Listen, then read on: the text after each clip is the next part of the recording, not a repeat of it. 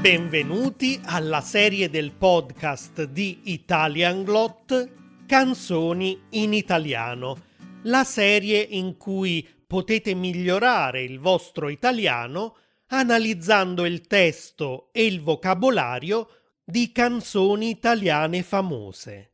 Ricordate che sul sito italianglot.com troverete anche la versione video di questo episodio e potrete scaricare un foglio di lavoro con tanti esercizi. Qualche settimana fa qualcuno di voi mi ha chiesto di spiegare il testo della canzone Bella Ciao, una delle canzoni italiane più famose al mondo. Si tratta di una canzone popolare associata alla resistenza, ovvero a quel periodo storico in cui i partigiani resistevano e cercavano di combattere il nazifascismo durante la seconda guerra mondiale. In realtà sembrerebbe che questa canzone non sia mai stata davvero cantata dai partigiani in quel periodo, ma che sia stata scelta solo molti anni dopo la fine della guerra come simbolo di libertà. E in effetti viene cantata ancora oggi in qualunque occasione si voglia protestare contro gli estremismi, contro i prepotenti o le dittature. È stata anche cantata nella serie tv La Casa de Papel, che l'ha resa ancora più famosa. È diventata l'inno dei Fridays for Future, il movimento ecologista iniziato da Greta Thunberg per salvare il pianeta ed è stata cantata anche a Istanbul nel 2013 durante una manifestazione contro il premier turco Erdogan. Si tratta di una canzone con un testo abbastanza semplice, quindi adatto anche agli studenti di livello principiante elementare. Cominciamo. La prima strofa è questa. Una mattina mi sono svegliato Oh bella ciao, bella ciao, bella ciao, ciao, ciao, una mattina mi son svegliato e ho trovato l'invasor.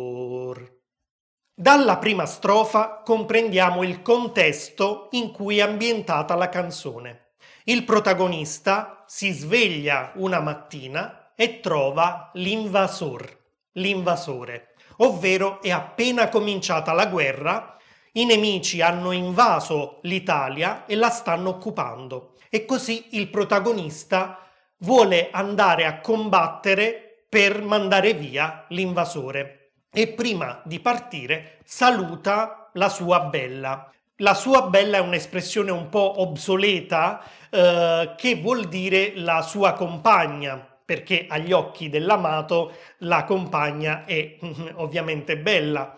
Eh, però l'aggettivo bella può anche semplicemente indicare una donna di bell'aspetto, attraente, quindi non sappiamo di preciso chi stia salutando il protagonista, una bella donna o la sua compagna, in ogni caso sta partendo per andare a combattere per mandare via l'invasore. Come potete notare, molte delle parole di questa canzone sono troncate, ovvero manca l'ultima vocale sia per rispettare il ritmo della canzone, sia perché queste parole troncate suonano più poetiche.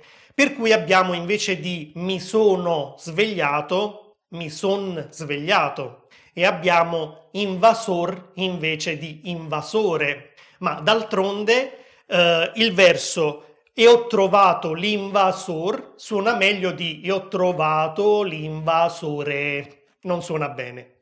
Vediamo la prossima strofa. O partigiano, portami via. Oh bella ciao, bella ciao, bella ciao, ciao, ciao, partigiano, portami via, che mi sento di morir. Nella prima strofa abbiamo visto in che contesto si svolge la canzone. Siamo in guerra e l'invasore sta occupando il paese. Nella seconda strofa invece ci concentriamo sulla sensazione che prova la gente durante la guerra, nel momento in cui ha perso la libertà e dice mi sento di morir, ovvero mi sento di morire.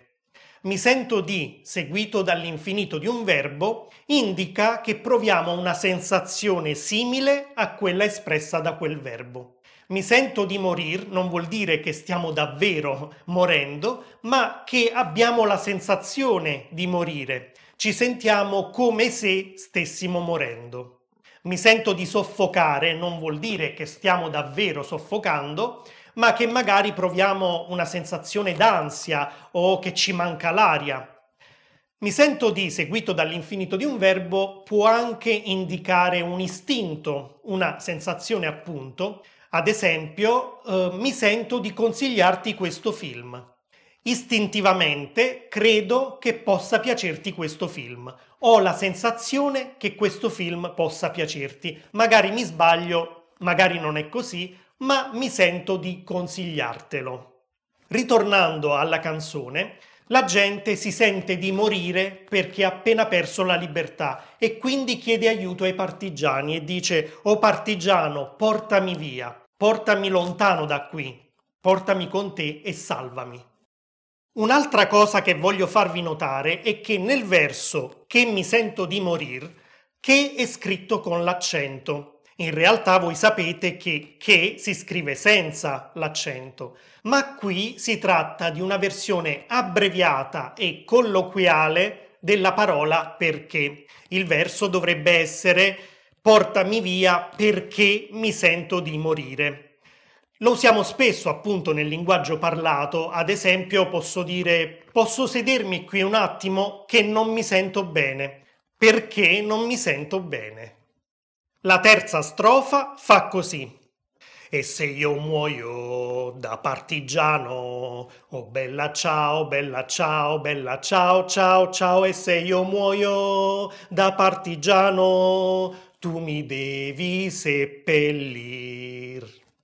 Nei versi precedenti abbiamo visto che la gente ha la sensazione di morire perché ha perso la libertà. Ma purtroppo durante una guerra c'è chi muore davvero ed è proprio quello di cui parla il partigiano stesso nella terza strofa, quando dice E se io muoio da partigiano, tu mi devi seppellir, ovvero tu mi devi seppellire. Quindi se io muoio, non lasciarmi lì sul campo di battaglia, ma seppelliscimi e onora la mia morte, perché io ho sacrificato la vita per la libertà, combattendo da partigiano.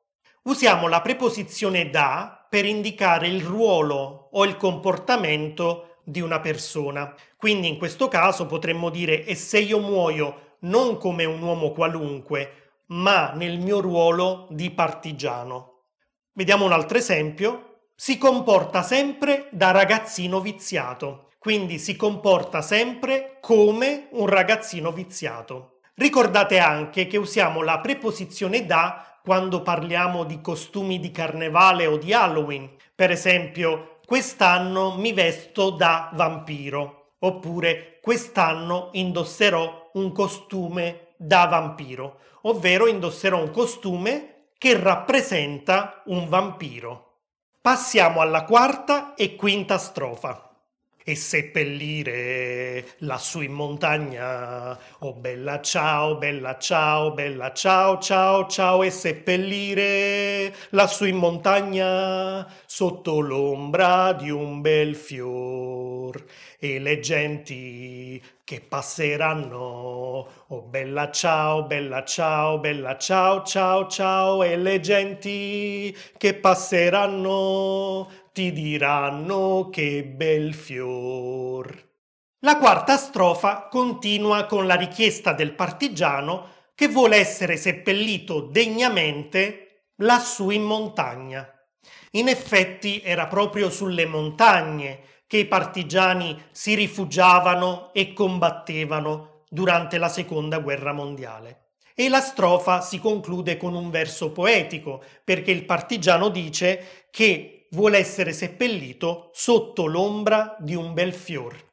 Il fiore qui rappresenta nuova vita che nasce dalla terra, rappresenta la speranza e anche la bellezza, ovvero qualcosa di completamente opposto rispetto alla bruttura della guerra. E la quinta strofa si concentra proprio su questo aspetto, perché dice che le genti, ovvero le persone che passeranno di lì e vedranno quel fiore, diranno che bel fior, quindi noteranno la sua bellezza. E a proposito di fiori, sembrerebbe che Bella Ciao sia uh, una versione più recente di una canzone popolare più antica del nord Italia che si chiamava Fior di tomba e che uh, ha proprio, come vedete, una relazione con la strofa che abbiamo appena visto. Vediamo la sesta e ultima strofa. È questo il fiore del partigiano. Oh bella ciao, bella ciao, bella ciao, ciao, ciao. È questo il fiore del partigiano morto per la libertà.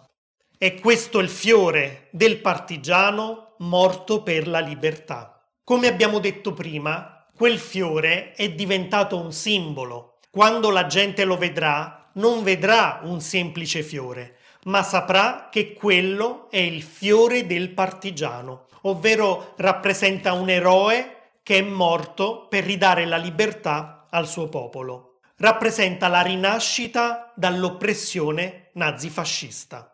Però attenzione, questo fiore ormai è un simbolo che non si riferisce solo a quel preciso momento storico, perché è diventato un simbolo di libertà senza tempo. Possiamo cioè cantare questa canzone in qualunque momento storico ed è un simbolo di libertà universale, cioè che ci riguarda tutti, non solo gli italiani della seconda guerra mondiale.